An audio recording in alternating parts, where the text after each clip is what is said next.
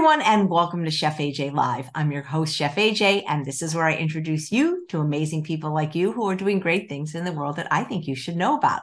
Backed by popular demand, my guest today is Maxime from Fit Vegan Coaching, and he's going to show you how you can customize your own workout to strengthen your bones and build muscle, something all of us need to do, especially as we age. Welcome back. I see you got a new do Yes, so. well, thank you very much for having me. And yes, just clean it all off. It was was too much work. Yeah, you're going to save a lot of money on shampoo now. Uh, a lot of money on shampoo and haircuts too, because I bought Absolutely. my own buzzer now. I can just do it myself. No, it's it looks really good, and people that have that kind of hairstyle, they all seem to like it. So yeah, and, and I don't know if you live somewhere really hot, but it must be great if it is hot. I just moved to California two three months ago, so yeah, it's been pretty hot here. Yeah, well, that's great. Well, it looks good. It's, it's very, it's like almost a military look, but in a good way, you know? Yeah, thank you. Yeah, just a little bit more of a, a serious look. yeah, I like it. I like it. So, yeah, you know, uh, building strong bones is really important, especially as people age and women. You know, so many, so many um, people I know that are vegan, you know, freak out when they get this diagnosis of osteopenia. You know, and Dr. McDougall says, "Don't worry about it." You know, it's it's it's not because he says like that medicine. It's it it doesn't. It may make your bone bones appear stronger, but it doesn't make them less brittle. So, people I know are really looking for exercises they can do to have stronger bones, especially women as they age. Yeah, yeah, and and strength training is one of those top things that would make the world of a difference. Not only in obviously strengthening the bones, but building lean muscle, increasing your metabolism, allowing you to feel stronger, reducing risk of injury. There's yeah, so much benefits um, to strength training, and strengthening the bones is a is a huge one. Yeah, but it seems like people are resistant to resistance training. I know I am. I can get on the bike, I can do aerobics all day, and I can do yoga all day, but oh God, you give me like I even have them here, but it's like, oh, I don't know why. I don't I wish I knew what the psychological block was with stuff that's so important. Because I guess, you know, if you're not learning it at a young age, you, you know, you're just it's like a new skill, you know. It's it yeah. You know. Yeah, it's it's it's how do workouts are structured. It's boring for some people to just sit there and curl for 10 times and press for, you know, 10, 15 times. So yeah, if you start at a younger age, it does make it a little bit easier, but there's ways to kind of make it interesting. So hopefully I'll, I'll be able to cover some of that. That's great. Yeah, boring does sound like the word I might use for because it's repetitive. And you know, when you think about it, our ancestors didn't have to actually do that. I mean, they were active all day long, but they didn't yeah. actually have to go to a gym and lift and curl and press, you know. So they were lifting rocks to build houses, cutting exactly. I mean, they were doing it, but they were doing it for a purpose, you know. So uh, they weren't, yeah. So, so I, anything you can teach our audience, will be grateful for. Yeah, awesome. I'm very excited to get into it. Okay. Beautiful. So what I'll do is I'll start off by sharing my screen. Um, I want to go over the fundamentals and the basics, and then at the end, I'm going to demonstrate how to perform the exercises. So I have a free workout for the listeners that they'll be able to do at home, and I'm going to demonstrate every single exercise give the tips and tricks on how to do it properly. Sounds good. Perfect. Let me share my screen here. Awesome. Can you see my screen? Perfect. Building Beautiful. fit vegan. Body, uh, health, and life. So for the people that are a little bit newer to me, I always put a little slide in there so people have an understanding of like who I am and why they should listen to me. Um, I built one of the world's top whole food plant based body recomposition program. I'm a peak performance breakthrough coach, transform over 650 people from 20 different countries, all whole food plant based. I've done Ironmans, triathlon, bodybuilding, powerlifting, done absolutely everything. Um, and also been a caregiver for five years to my ex-partner who had uh, cancer. And so really passionate about the whole food plant-based movement because of what it does to reduce the risk of chronic illnesses, right? But I always like to be upfront with people. I'm 30 years old. It's very easy for me to get in shape. I'm sure when you were 30, it was very easy for you as well. And for a lot of listeners listening too. So what I always tell people is let's look at the amazing transformations from some of the people that, that we've helped. I've just selected a few here just so that you can see that regardless of the age, here's what happens when you eat whole food plant based and you include strength training into your regimen. Right, I've talked about this on the last live together, but um, you have my mom here. She's 58 now lost 54 pounds. Thor, 71, 30 pounds. Patrick, 53, first six pack of his life. And 61, lost 50 pounds. And that's with including strength training. A lot of them weren't doing strength training before. And as soon as they started that, their body composition started to shift. Right. So just going to say, regardless of the age or the background or wherever you come from, the transformation is possible when you include some strength training. And today I'm going to show you how to do that safely and effectively. All right. Um, let's jump into I always like to share my mission with everyone because I think it's really important. So, because I lost my ex partner to, to breast cancer, my grandfather to cancer, I'm on a mission to help 10,000 people get lean, thrive, and disease proof their body on plants by 2033 and a million by 2050. And that's why I'm really grateful to be back on the Chef AJ show because that allows me to fulfill that mission even further. So, what is a body recomposition? Right. So, a body recomposition is simply when we are shifting two variables in your body. There's the fat variable and there's the muscle variable. So, when you're exercising and exercising and eating a certain way, the outcome that most people want is to decrease the fat and increase the muscle tissue on the body. That is a shift in body composition. Now, if we go in the opposite direction, where we increase the fat and decrease the muscle, then we start to look a little bit more fluffy, less toned. We don't necessarily look the way that we want to. So, just understanding that that's the basics of what a good body recomposition is losing fat, building muscle. Fat loss versus weight loss, right? So, a lot of people that want to do strength training, yes, it's to strengthen the bone, yes, it's to build lean muscle, but a lot of the time is to help shift the body composition. So, fat loss is where you're actually losing fat weight loss is with the number on the scale. So you could go, you know, be eating very healthy, exercising a lot, but not strength training. You're doing yoga, hiking, a lot of cardio exercise, and you're going to see the number drop on the scale. That would be more weight loss because there's not a stimulus to be able to build lean muscle. And so the weight that you're dropping could also be lean muscle mass. So when we think at body recomposition, we'd be decreasing fat and muscle. So then you just become a lighter version of yourself right? So I just want to make the distinction between these two. So, what is needed to build lean muscle? Strength training is the best thing in the world that you can do to strengthen, um, to build some lean muscle, but also to strengthen your bones. So, there's uh, two concepts when you look at strengthening the bone there's osteoblast and there's osteoclast. So, when you do bone bearing activity, so if you have your dumbbells, Chef AJ, that you had on your desk, and you're exercising, you're putting stressor on your bone.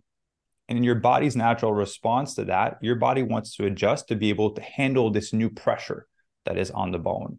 And so there's a process called osteoblast. So if you've ever seen construction workers pour cement on the sidewalk, that's what it is. Basically, your body will create an extra layer of cement on top of it. And it's going to go through the process of osteoclast, which is basically smoothing it out to make it a smooth bone ultimately. So by having this additional pressure, you're dumping more bone cement on top of it and then smoothing it out. And that's how you strengthen your bones over time. Right. It's a gradual process. You don't want to go and try to lift 500 pounds to really have strong bones. you build your way up to be able to strengthen them. All right. So let's go into this one survival and adaptation. So, those are the two core principles that if you understand these, it'll be very easy for you to exercise and build your own workout plans. So, your bodies are wired for survival. Our bodies are wired for survival, right? They don't really care that you're trying to build muscle. They don't really care that you're trying to lose fat. They don't really care that you're trying to uh, strengthen your bones. All your body wants is to live as long as possible, right? And so if it sees you eating, you know, healthy food but bigger in a bigger calorie deficit, if it sees you severely over exercise, your body will see the trend. If I have all this energy output, this very little energy input, and I continue down the road, I might die 10 years early. I'm going to run out of energy. And so what your body does is it slows down your metabolism to be able to adjust to perform on less ultimately. The other reason is your body won't become fitter, build stronger muscles, build stronger bones if you don't give it a reason to. Your body likes to relax, right? It just likes to it likes to chill. If it doesn't have to do anything, it won't, right? And so you have to give it a reason to want to build lean muscle by applying an additional stressor and strength training is the best way for that. Now, when you're exercising, again, your body will find a path of least resistance. So, Chef AJ, I'm sure you've done a squat before, right? You do your squat. If you're tired, it's a little bit heavy, and you come back up, your knees kind of buckle in, and they do this weird thing to try to get you back up, right? Your body's looking for the path of least resistance. It doesn't really care that you're trying to exercise your legs. All it sees is as there's a tree trunk on my back. I need to get it off of me to survive, right? And so, how I like to teach uh, people to to work out, especially if you're going to be new to it, is take your time with the exercising. Meaning, if I ask you to do a squat and take five seconds down, five seconds up, it's and you focus on your form. It's so slow that you can't overcompensate with your knees, your quad, or your lower back to try to get you back up. Right? You're actually going to be working out the proper muscle. It's going to require you to have a lighter weight because you don't need a lot of weight to further workout to be hard. It's a safer, more effective way to exercise ultimately. right? So,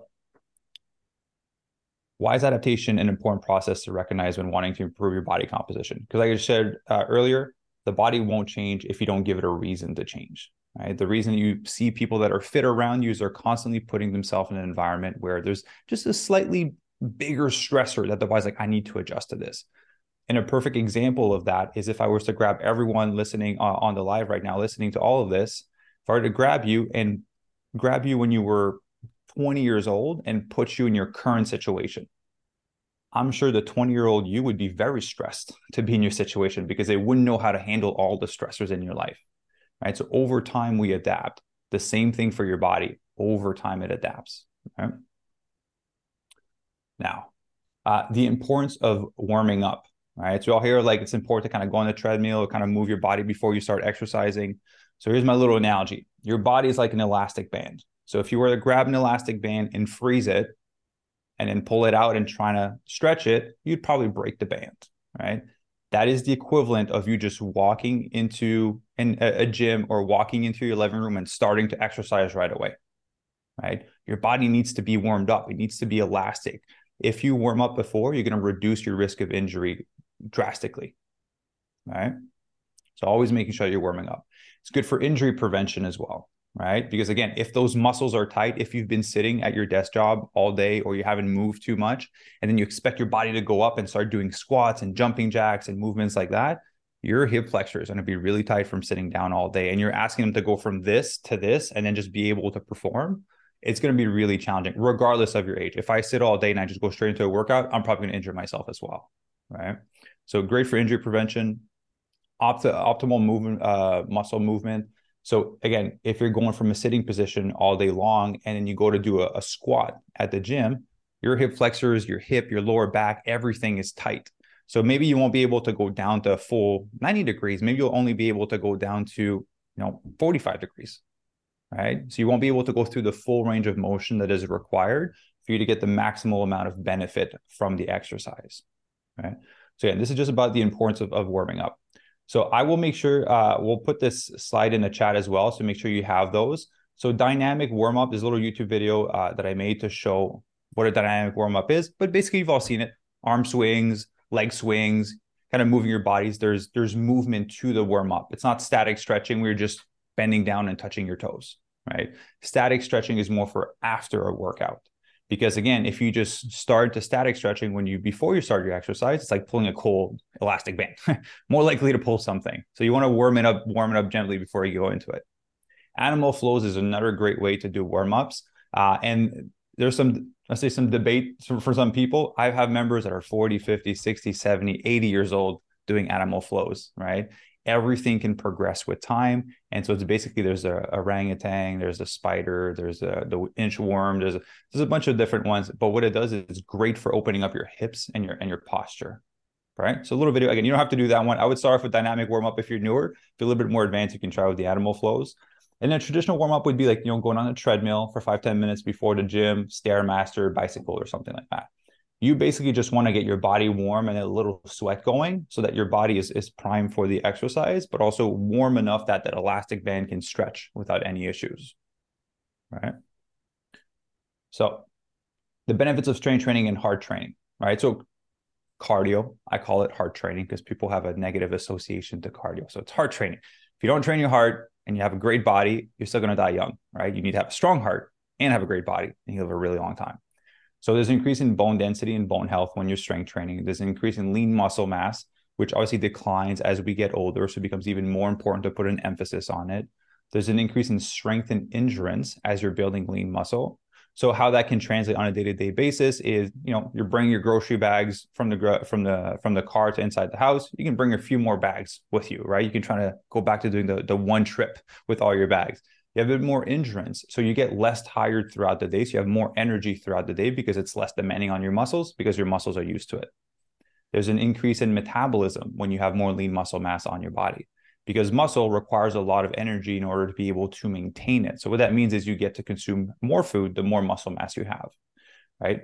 I'll show an extreme example. If you look at bodybuilders that are like 280 pounds and 300 pounds, you look at how much food they're consuming, it's enormous how much food they're consuming but that's because of how much muscle mass they have. So we don't want to get you to look like Arnold, but if we can increase the amount of lean muscle mass, we'll be able to consume a little bit more food.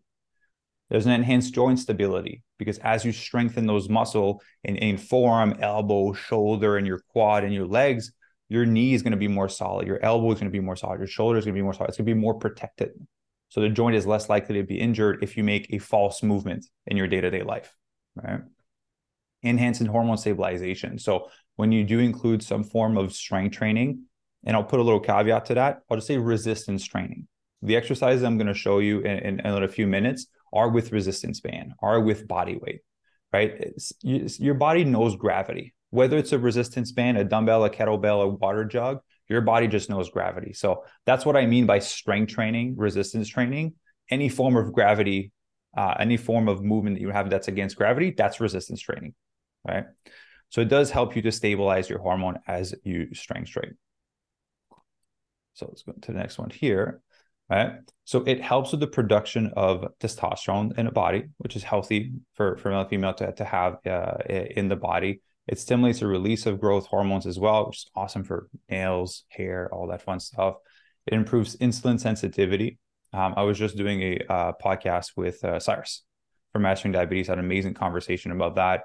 It helps to regulate cortisol levels. It helps to maintain healthy estrogen levels in women as well. It helps to balance everything out. It's just this magical thing that is not very appealing for a lot of people to do, but it has this huge list of, of, of benefits. So hopefully I can make it uh, entertaining and fun for you today. In terms of cardio, you know, aka hard training, it helps to improve your heart health, helps to increase your lung capacity. So less out of breath when you're climbing the stairs or you're doing your run or whatever movement you're doing. Again, gives you more energy throughout the day. The more lung capacity you have, the more cardiovascular capacity you have. Obviously, it helps with longevity as well. It helps with weight management, um, and it enhances the circulation of oxygen in the body. Right, so your body just functions better. If you've seen the documentary, I think it was in Game Changers. Uh, they had a few scenes where they talked about consuming meat and consuming plant-based products and how the vegans had better blood flow right? It was a scene about erections. I'll just say it out there.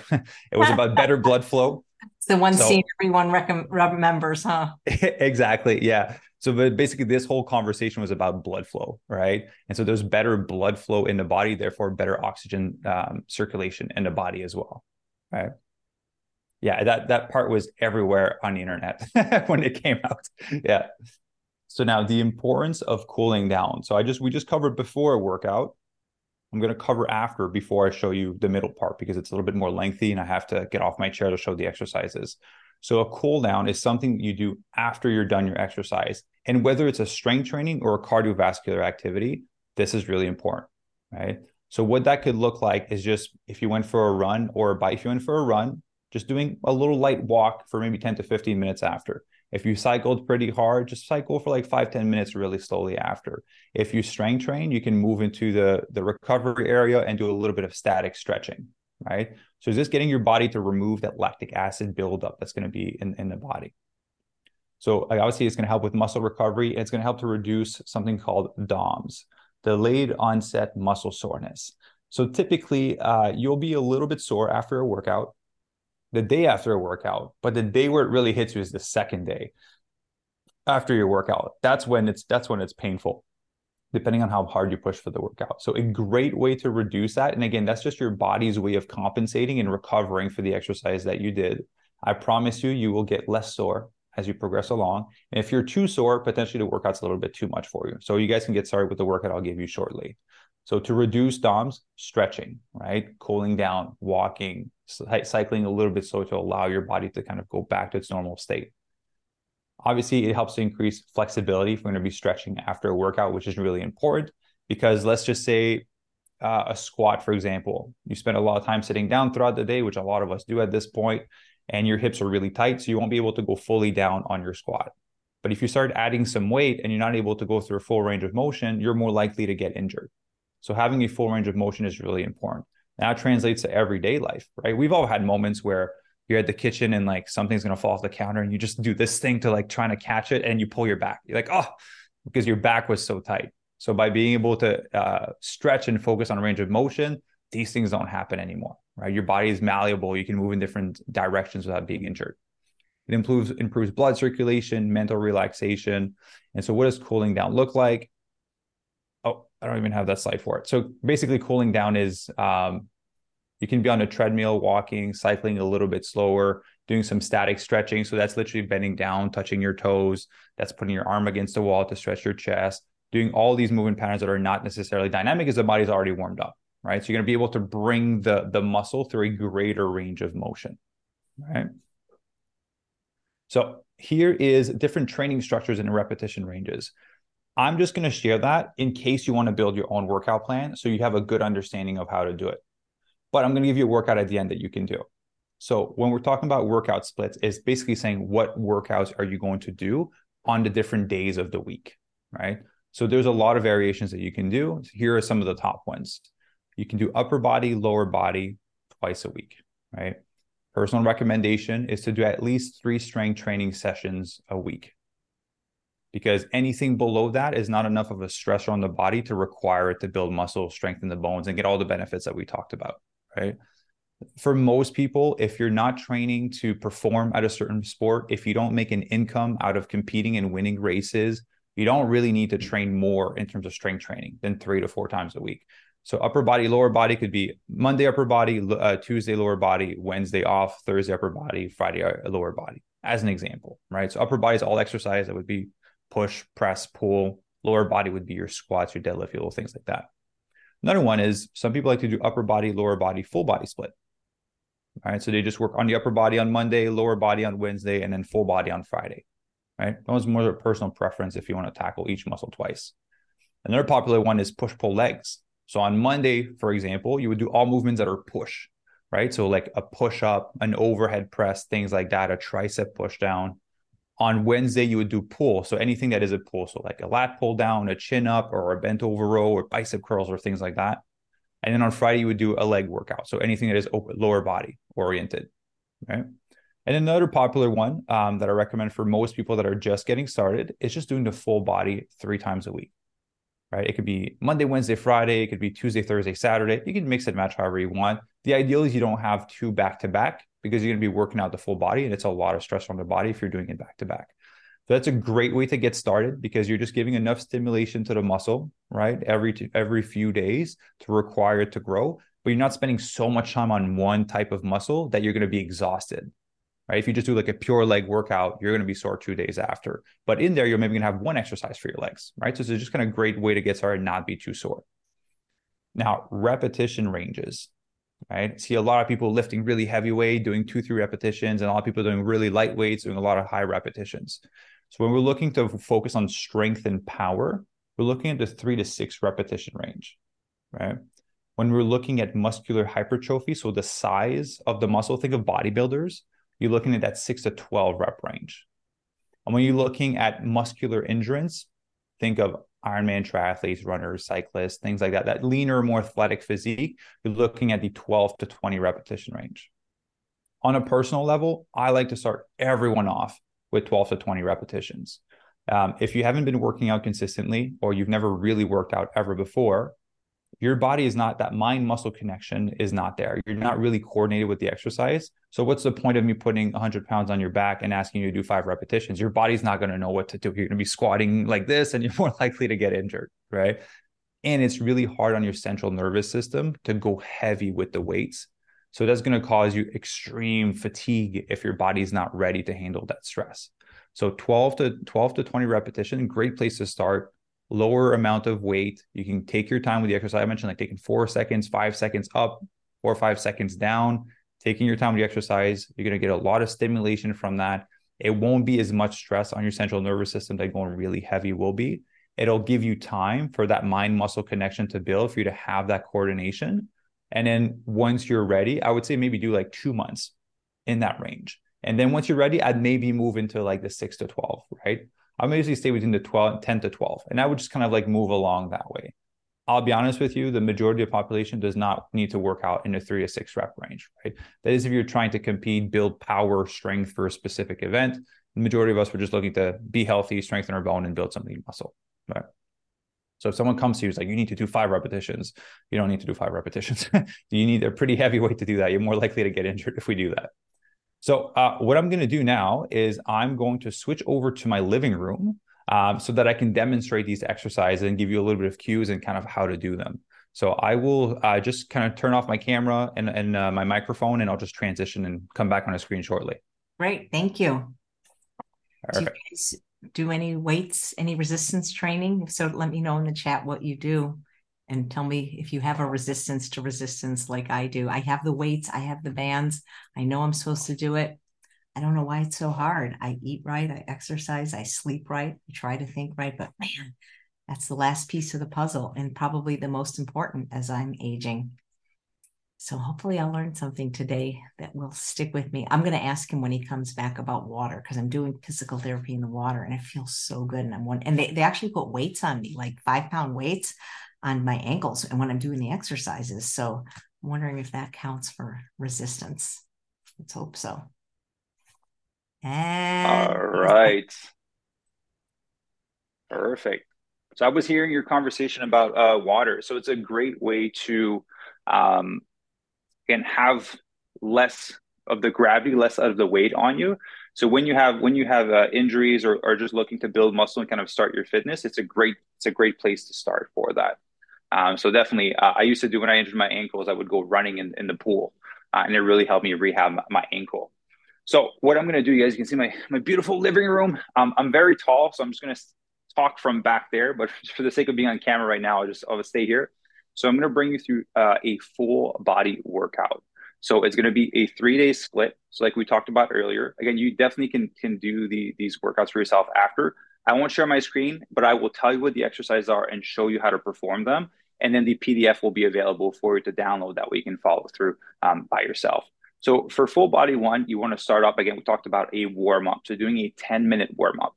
So whether it's the dynamic movement, the arm swings, the leg swings, or things like that, or the animal flows, uh, I would do about 10 minutes of that. Pick somewhat of something of your choice, treadmill, bike, animal flows, dynamic warm up. You just want to get the body warm and uh, sweaty a little bit ultimately.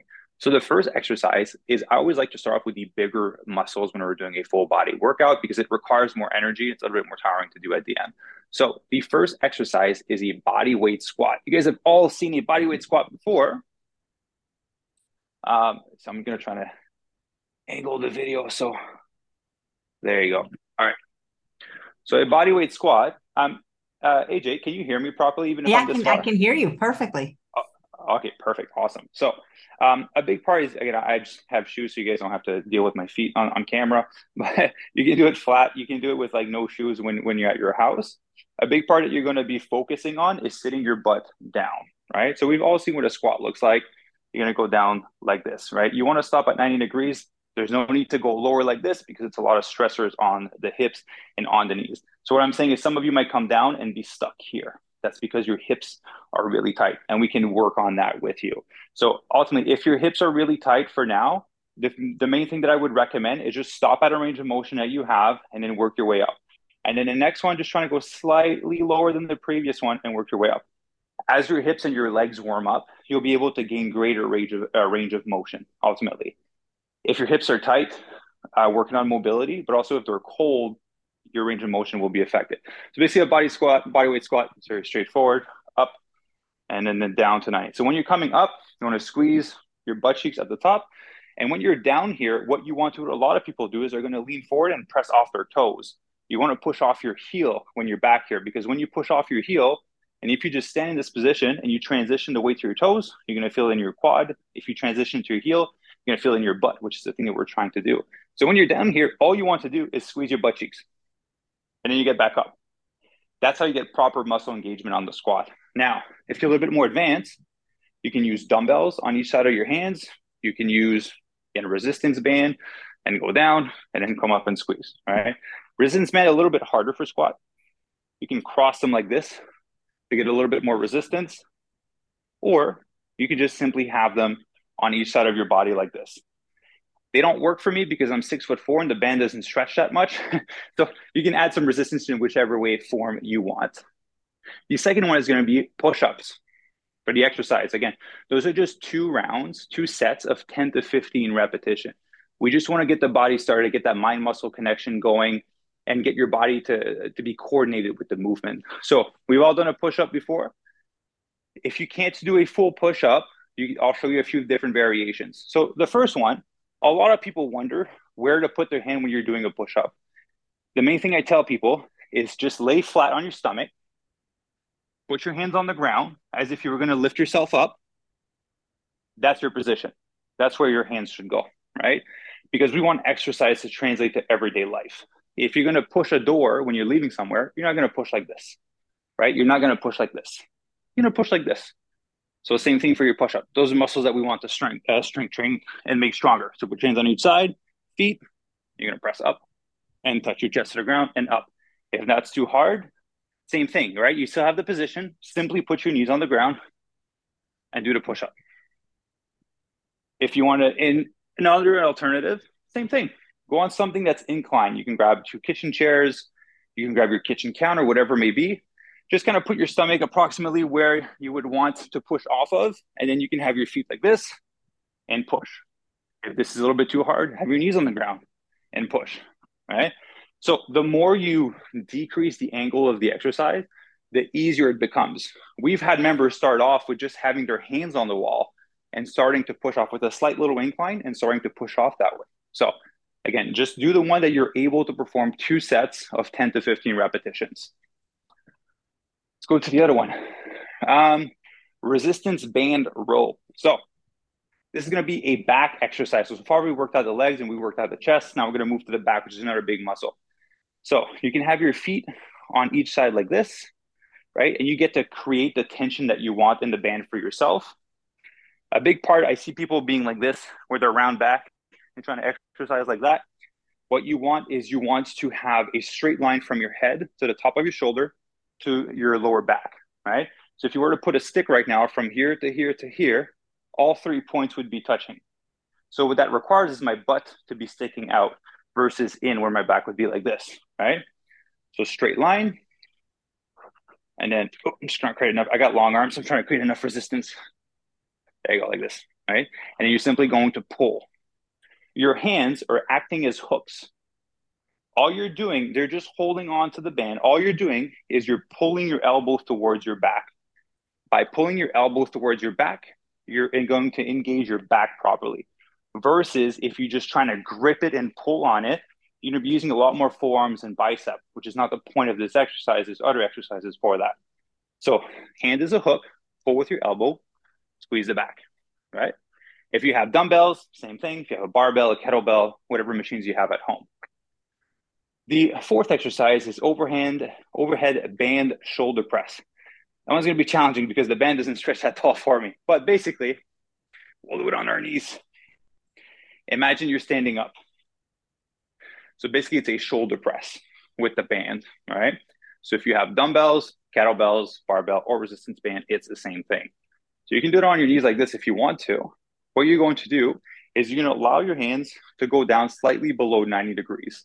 Now, the important part to notice, and you guys can see this from the side, from the front, is my elbows are forward, right? They're not here.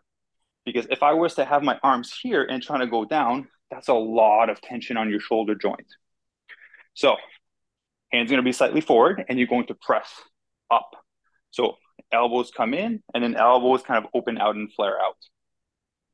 The best way to kind of illustrate the, the alternative of that in real life is if you had a box in your hand and you were trying to push it somewhere to put it on a shelf somewhere, how would you do it? You wouldn't grab it like this and try to push it like this, right? You grab it in front of you with your elbows like this, and then you'd push it up to be able to put it, right?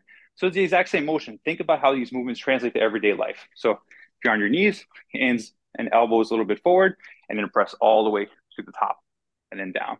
Again, you 10 to 15 repetitions of this one.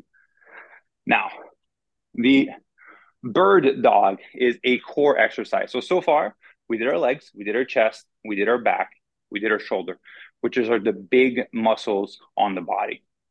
Your core has been training throughout all these exercises, right? When you're doing a squat, a bent over row, when you're bent down like this, your core is naturally going to be engaged. So you're still working it. But there's an exercise called the bird dog, which I will demonstrate right here. It's a little bit confusing at first. So you have both your legs up, you have both your arms up. What you want to do is opposite arm to opposite leg. is going to go down. So my left leg is going to go down, but my right arm is going to go down. And we're going to bring it up. And then the opposite happens. Right leg, left arm. And you're simply going to move around and do all your repetitions like this. So this is one repetition. So one on each side is one repetition. We want to do 10 to 15 of this one as well. So take your time with it because again, we're looking to build up mind muscle connection, that coordination in your body. That's why I put this exercise in there so that you can build that coordination because you'll see as you start doing it, your both your arms will go down and the right arm and the right leg will go down. So you have to take your time to make sure that you build that that coordination, that connection. Then we will move into cool down and stretching, right? So when we talked about static stretching, that can simply look like this, bending down, touching your toes, right? It can look like some hip flexor stretches. So I'll make sure to include some of them for you uh, in the PDF so you have a link for it. So basically, I would complete full body one, right? Now, uh, any any questions, Chef AJ. on your side before I go to full body two? Well, first of all, your living room is beautiful, and second Thank of all, that thing with the ottoman is such a great idea because I'm looking right here. I have an ottoman. I never thought to use it to do a push up. Oh, beautiful! Yeah, you can work out with anything. yeah, or the countertop, even right? Yes. Yeah. Countertop, kitchen chairs are, are a great tool as well. Yeah. yeah so people don't necessarily have to go to a gym.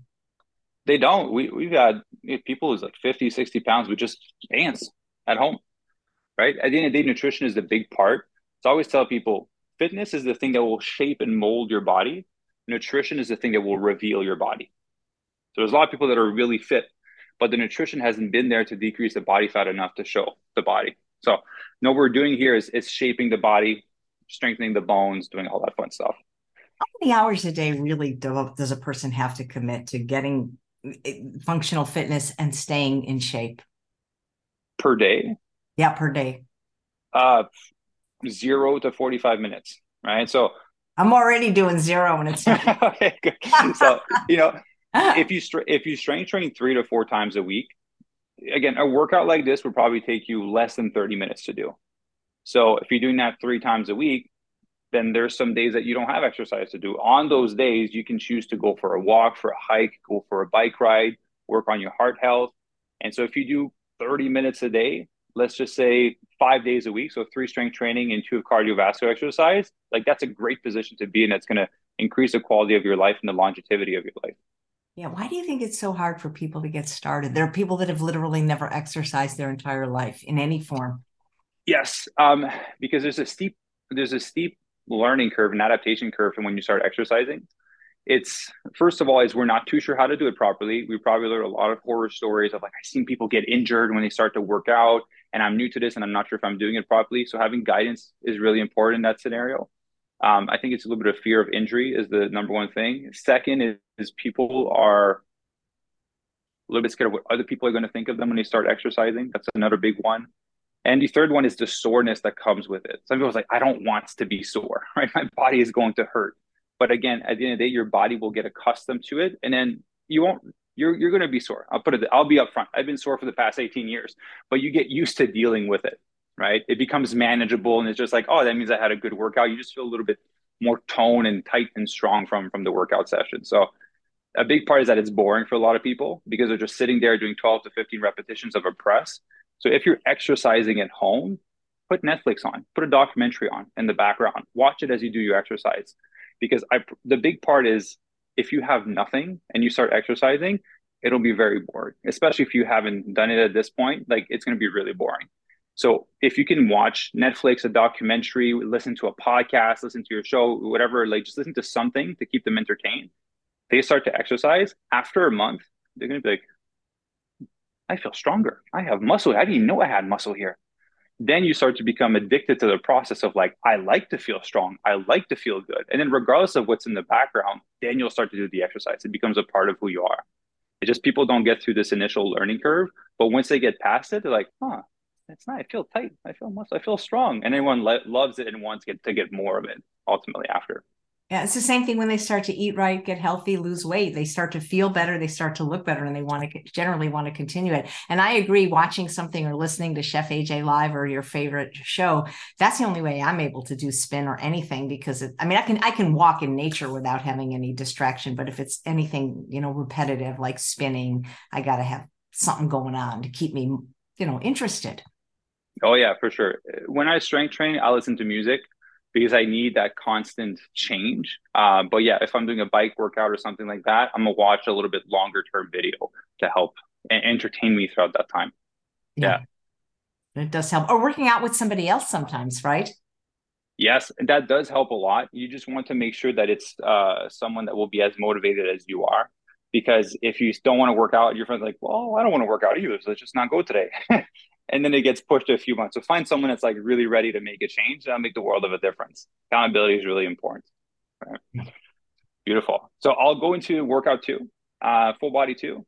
Um, so there's only two more workouts. So just going to explain nice. the exercise again, the reason why I'm sharing all of these things is for you to understand the fundamentals of some of these exercises because you can hear doing a squat, but you don't know that you need to put the pressure on your heel versus your toes, for example. So that's why I want to share these little tips to you guys. The full body two, we're going to start off with a body weight split squat. All right. So you probably heard of lunges, very similar. So what uh, what you want to do? A lot of people don't know where to put their legs. Right? They're trying to lunge like this. It feels uncomfortable. The hips are tight. Take a knee.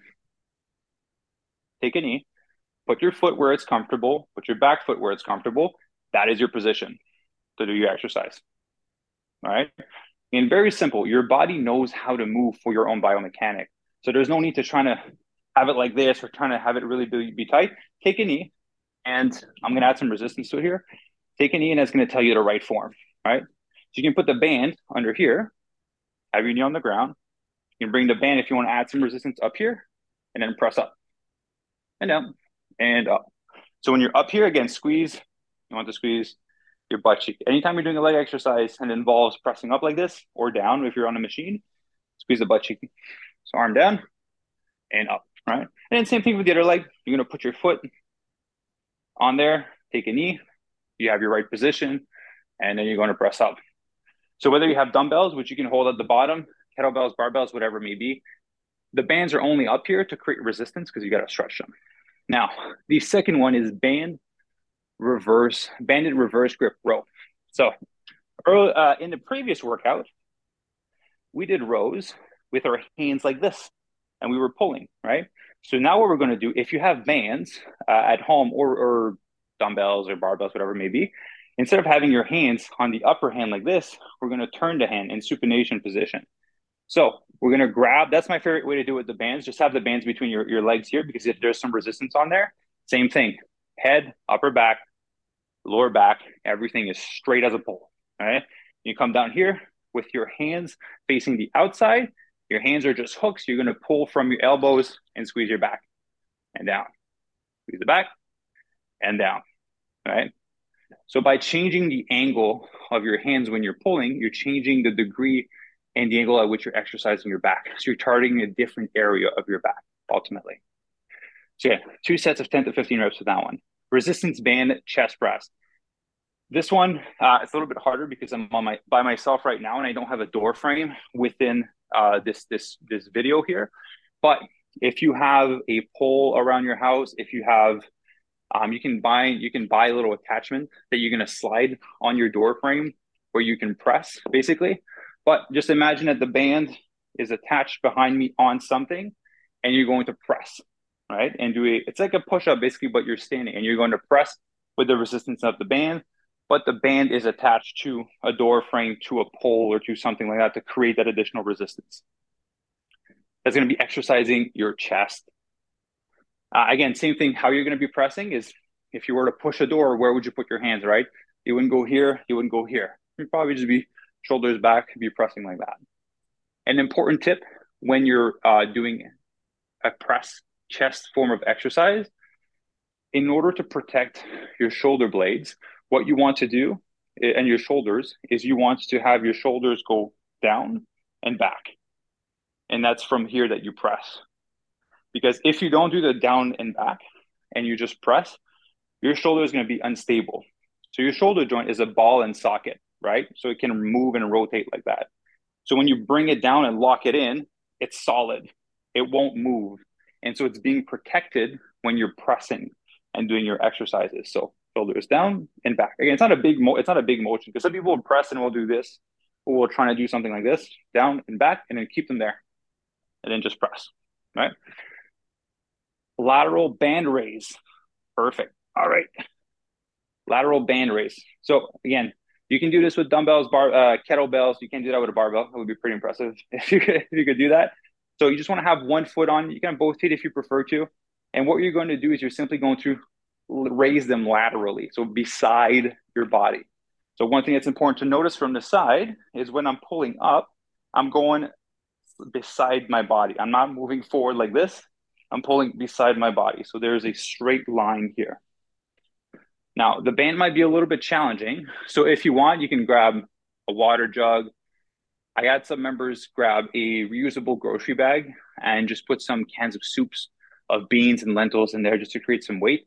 That wasn't as hard as the bands would be because as you get higher, there's obviously more resistance um, on them. So, so that is for pulling to the side. Now, the big part is when you're going to be pulling to the side, you don't want your hand to be like this. You see the, the angle of my fist? You want your hand to be like this. So by having your pinky go up, you're going to be engaging more of your side delt, so the side of your shoulder, right? Because if you're doing like this, you're going to be engaging more of the front. So the front, to a certain extent, does get exercised when you're doing some form of pressing motion, like overhead for your shoulder or for your press. So it is, it is already getting some engagement. So we don't need more of it. That's why you see a lot of people walking around, bodybuilders walking around like this, right? Not big enough to walk like this, to be walking around like this. So by having your pinky up, you're properly engaging the part of the shoulder that we're trying to exercise. All right. So um, last one for, for the core exercises, we're just going to do a plank for this one. Right. So a plank, actually, let me explain to you all how to strengthen your core properly. So a lot of people, if I were to ask you to strengthen your core, a lot of people would just squeeze their stomach like this, right? They were just trying to like hunch down and squeeze their stomach.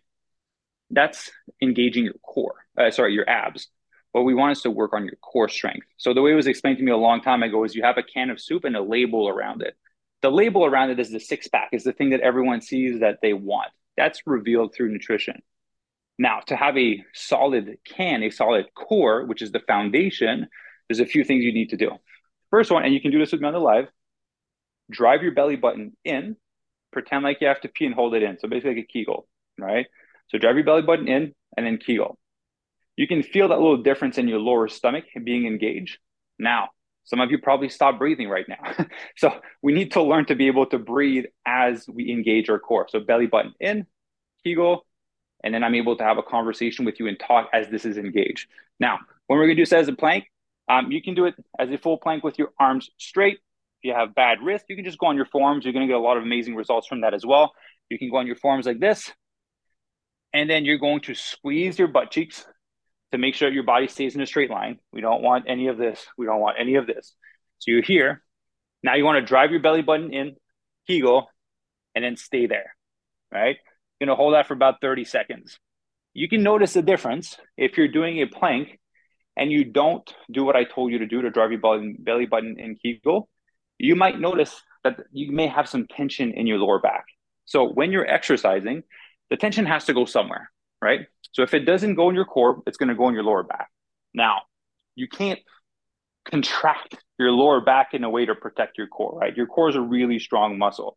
So we need to strengthen it properly so that when we do a bent over row, a squat, any other form of exercise, we're protecting our lower back. That's how you protect your lower back. That's how you strengthen your core, right? And for that matter, driving your belly button in and doing Kegel and being able to breathe through it and do your repetitions is something you should do across the board for all of your exercises, right? Because then it'll just become second nature for you and you're going to be able to build up that resistance in your core. So that is, and then obviously we're going to move into a cool down. Um, I'm already warmed up now, but then we're going to move into the cool down for, for full body too. And that's going to wrap up the second day of working out, right? And again, that's below 30 minutes to do. Uh, and then the amount of pauses of rest in between your sets, about 60 seconds. 60 seconds is would be a good enough of a break to get started and kind of like be able to um, recharge enough to be able to do the next set. Right. Perfect. Any questions before I move out to workout three? Your plank is impressive. Oh, thank you. Appreciate that. I've been doing my my Kegels. yeah. I mean, it just seems when you do it, it just seems effortless. Uh, thank you. Well, a, a lot of years went went into that, and it's going to happen for you too, and for everyone listening. awesome. So uh, let's move to full body three, right? So it's going to be your last workout of the week. Typically, people do it on a Friday or a Saturday. Again, we're going to start off with our warm up, right? Very important to warm up, warm up the elastic band before we go into our exercise. Then we're going to start off with some band chest fly. Again, I don't have a door frame to explain this one, but basically, let's just imagine that I have the band in my hands, that the resistance band is tied to a door frame or something like that. You're going to have your hands open wide and you're going to come in and squeeze. You've probably seen a lot of people do that. You see a lot of people do that on medicine balls, right? On the stability ball where they have weights and they're kind of contracting like that. You can do with dumbbells as well. Uh, you can do with machines as well. So here's the big part. The reason why I put this exercise in there is a little bit of education on how to work out a muscle properly. So most people will do a fly like this, right? Probably going to see in a lot of videos. So when we're looking to exercise a muscle properly, two things need to happen stretch and a contraction. If we look at the chest, is this giving a, a stretch to the chest muscle, right? To your pectoral muscle? Some people would say yes, like, oh, I feel it here, like I feel that there's a stretch. That is your shoulder being stretched out, right? So if you look at these striations of the muscle fibers in the chest, they're heading upwards, right? It's the only one in the body that's a little bit tricky. You don't have to worry. Like the muscle fibers for bicep are pretty straightforward. For tricep, they're pretty straightforward. The chest is a little bit of a weird one. So it's just it's angled up like this. So if you want to be able to properly uh, stretch the chest, you wouldn't do this. You would go slightly up like that, right? Because you would get that stretch. When you want to when you want to stretch your chest, after a workout and you go on the door frame, you don't put your arm like this. You put your arm like this, right? Slightly higher than 90 degrees. So you can go with those muscle fiber and get that full stretch. So when you're doing a chest fly, you want to bring your elbows slightly higher than the parallel here, right? Slightly higher than the parallel here. You don't need a lot of weight. Keep this light. You're doing with bands, with dumbbells, whatever may be with machines. Keep it light. Get that stretch on the chest. And then when you're coming in, squeeze together you're going to notice a difference. I want you to just, you know, trying to go like this and trying to go like this. When I do this, I feel the tension in my front shoulder. When I do this, I feel it in my chest, which is the muscle that we're actually trying to exercise. So it's my little piece of advice for the band chest fly. Again, you want to do two sets of 10 to 15 repetitions. Now, the band reverse fly. This can always be done with cables, dumbbells as well, if you prefer to, cans of soup, jugs of water, whatever it may be. So we're going to adopt the same position when we were doing our bent over row earlier. So we want to basically lean our butt down, head, shoulder, lower back align. So again, if you were to grab a broomstick or something, it would be a straight line. Once you're here, what you want to do, and I'm just going to do it with really close for my legs here, not have too much resistance. You want to cross your bands, right? Because if you have long arms like me, it's really loose at the bottom. And what you're going to do is the same almost as a lateral raise that we did earlier, but now we're doing angled down. So we're going to be targeting the back area of our shoulder called our, our rear delt. Right? It's going to be like this, and then up and pull. Up and pull. A lot of resistance. Up and pull. Right? So when you're doing it, same thing. You don't want your hand like this. You don't want your hand like this, pinky up. So by doing the pinky up, you're actually engaging the back area of your shoulder, which is the area that we're trying to exercise.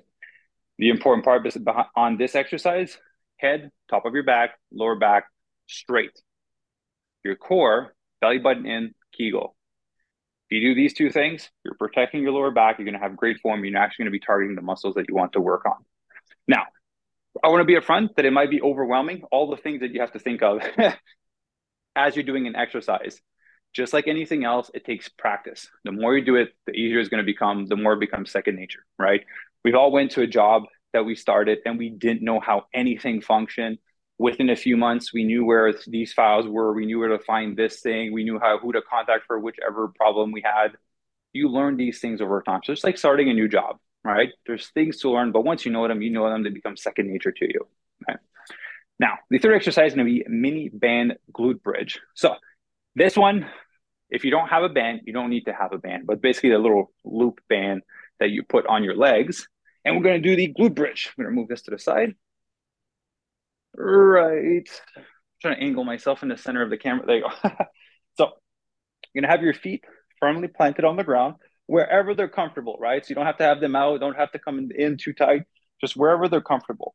You're gonna keep your back and your head on the ground. And then what you're gonna do is you're simply going to move your hips up, right?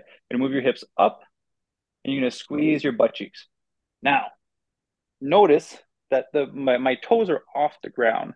You want to keep the weight on your heels. When you're putting the weight on your heels, you've engaged more of your butt and your hamstring, which is the muscle that we're exercising in this scenario. Then go up, you're going to squeeze, hold a little bit, and then down, and then up, squeeze. Same thing. So if you have a band, you would want to push your legs on the outside to create additional resistance. But I don't have a band here. So if you don't have a band, it's fine. You can just go up and squeeze.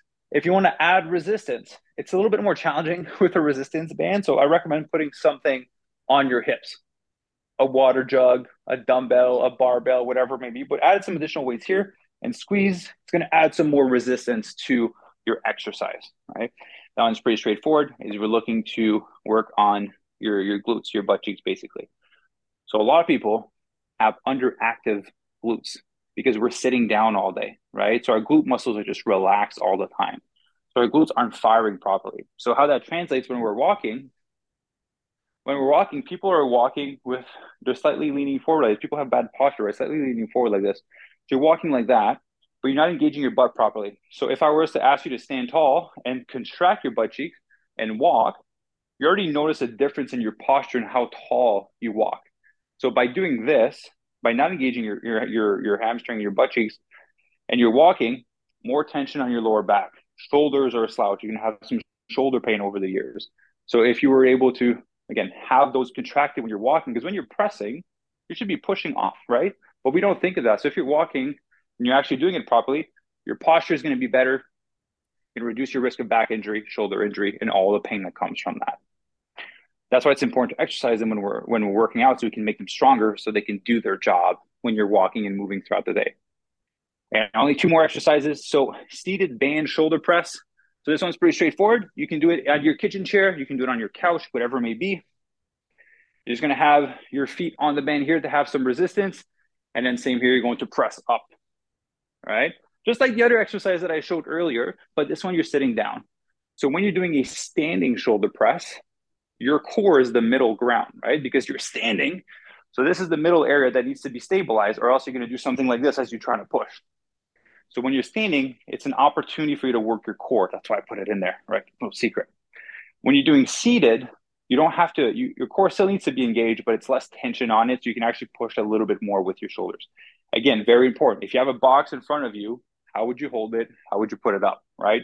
You wouldn't go down like this and trying to push it up. You have your hands slightly, like your elbows a little slightly tucked in, and you push right up. So same thing when you're doing your seating shoulder press. And then uh, the last one will be the Superman. So there's different ways to do the Superman. So there's one as the plank. So when we did the first exercise where we had the opposite arm and the opposite leg lift, this will be the same thing, right? So you can have the opposite leg and the opposite arm lift up and touch the ground, lift up and touch the ground. If that's too hard, you can do it on your stomach, right? The opposite like this. So when you're coming up, you want to feel the squeeze, butt cheek, upper back. Right? You can work your way up from the ground to being up and then doing it. Then obviously you'll be able to increase your core strength. So I recommend starting on the ground. If doing the plank one is, is a little bit too hard right now. But again, as you start on the ground, you'll be able to strengthen your core over time. Then you'll be able to move to full plank. Then we move into um, your cool down again, static stretching, treadmill, light cycling, walking, whatever it may be. So those are the three full body exercises, and we're gonna make you guys you're gonna have access to to, to work out. If you have any questions, uh, uh, AJ? Yeah, and also, you know, maybe you can monitor the chat to help me because people will be asking stuff that I won't be able to answer for sure. I can Absolutely. work with, I know that you have a whole team of coaches, but do people ever get to work with you if they want? Yes, yeah. So I have I have limited spots because I am just like you, very busy schedule. so I do have I do have spots available to work with me directly for sure. That is cool. So I'm guessing you work with people on Zoom, but if they lived in LA, could they work with you in person? Uh, I don't really work with people in person just because I'm very expensive in person. So I can provide more value online ultimately. Um, I don't know if you saw my announcement. Do you familiar with Dr. Laurie Marbas? Of course, she's on the show regularly. Oh, awesome. Oh, she's a part of the team now. So we're doing blood work for our members when they come into the program so we can identify deficiencies, tailor the nutrition to those deficiencies, and we do blood work at the end. So she's a part of the Fit Vegan team now. Oh my God, she didn't tell me that. She was just on like a couple of weeks ago. And that's yeah. so cool. We made the announcement on Tuesday this week. Okay. Well, she didn't say it, yeah, the week before. Well, wonderful. Yeah. Yeah. So, um, yeah, workout, nutrition, everything is taken care of. I did have one more slide in the presentation. Um, sure. And I, I don't need to share my screen. I can just sh- share it from here, basically. But it's about post workout nutrition and how to fuel yourself properly post exercise. Because you're going to be putting so much effort into doing this activity. And again, there's adaptation curve at the beginning. So it might be a little bit more challenging. You maybe don't want to really to, to be doing it so much. And so I just want to make sure that we're optimizing the results that you're going to be getting from that effort. So a lot of people ask me if they can exercise fasted or they need to eat a meal before they work out, right? You definitely can exercise fasted. The only thing is you want to have some form of, uh, you know, protein and carbohydrates really soon after a workout. I'm talking within like 10 to 20 minutes after a workout. Here's the reason why. The last your when your body when you're exercising, you're tearing muscle fiber, and your body needs amino acids to be able to rebuild that muscle, right? And amino acids is found in protein for the most part. So if you think of training fasted, your last meal you had was the night before. So that food got digested and it's a little bit long gone. And so your body will need some help to start the recovery process if you're exercising fasted.